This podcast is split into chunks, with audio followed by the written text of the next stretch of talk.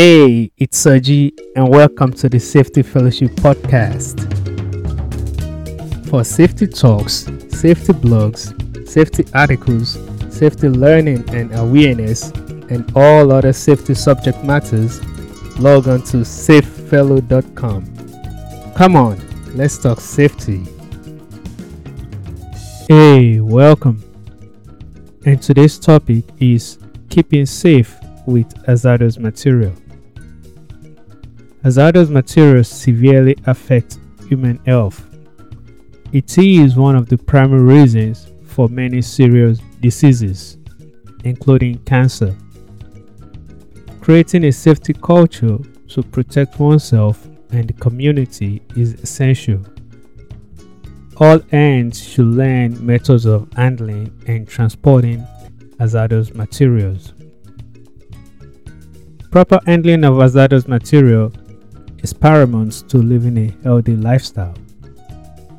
The primary purpose of this podcast today is to inform about hazardous material, how it affects human health, and the safety precautions when dealing with hazardous materials. So, what is hazardous material? Hazardous material can be defined as a chemical or substance classified as a physical hazard material or a health hazard material. Either the chemical or substance is in usable or waste condition. And this definition is according to the NFPA 400. I'll repeat the definition again. Hazardous material can be defined as a chemical or substance classified as a physical hazard material or a F hazard material. Either the chemical or substance is in usable or waste condition. In simplicity, hazardous material is any substance that can harm human health and the living environment. And such materials are referred to as dangerous goods. And proper handling is required to avoid disaster. Types of hazardous materials There are nine classifications of hazardous material. Class 1 includes explosives, that is, fireworks, dynamite. And class 2 for hazardous materials include gases. An example are acetylene or lighter. And the class 3 includes the class 3 are the flammable liquids, which includes gasoline or alcohol. And the class 4 are the flammable solids, which includes oily rags, matches, or dirty rags. And the class 5 are the oxidizers or the organic peroxides. Examples are potassium peroxides. And the class 6 of hazardous materials are the toxic and infectious substances and examples include lead compounds. And the class 7 for hazardous materials are the radioactive material. And examples include iodine, uranium, or cobalt. And the class 8 for hazardous materials are the corrosives, and these include mineral acid, ammonia, and the class 9 are called miscellaneous.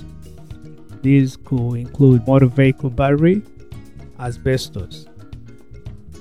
So, what are the effects of these dangerous goods? What are the effects of hazardous material? On human, it could cause, like I said earlier on, cancer, kidney failure, physical deformation.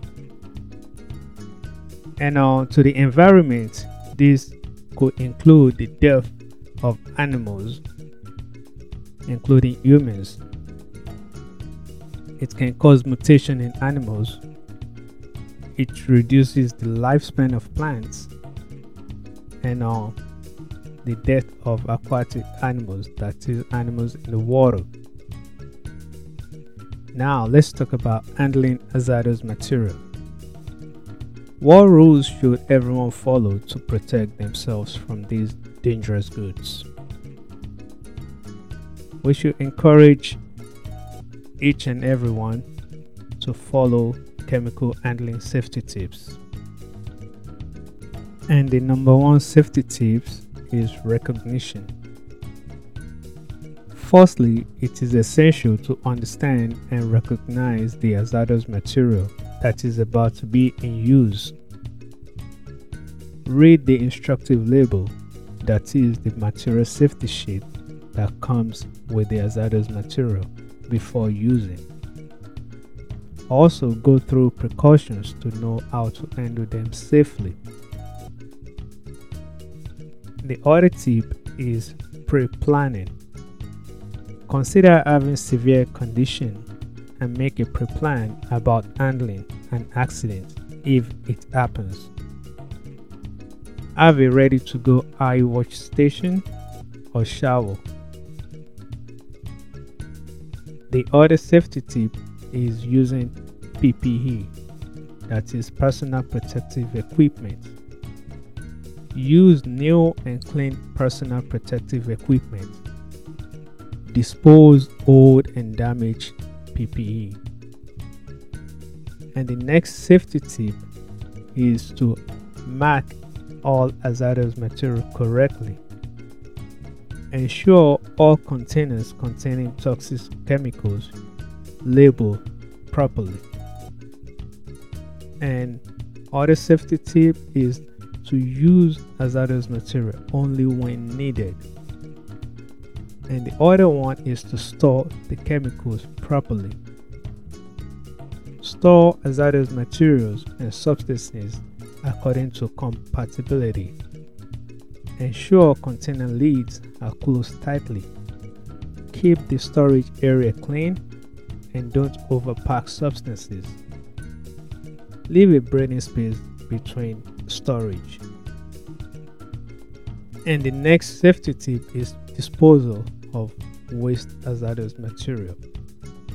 The correct way of disposing used hazardous material are labeled or are mentioned in the material safety sheet.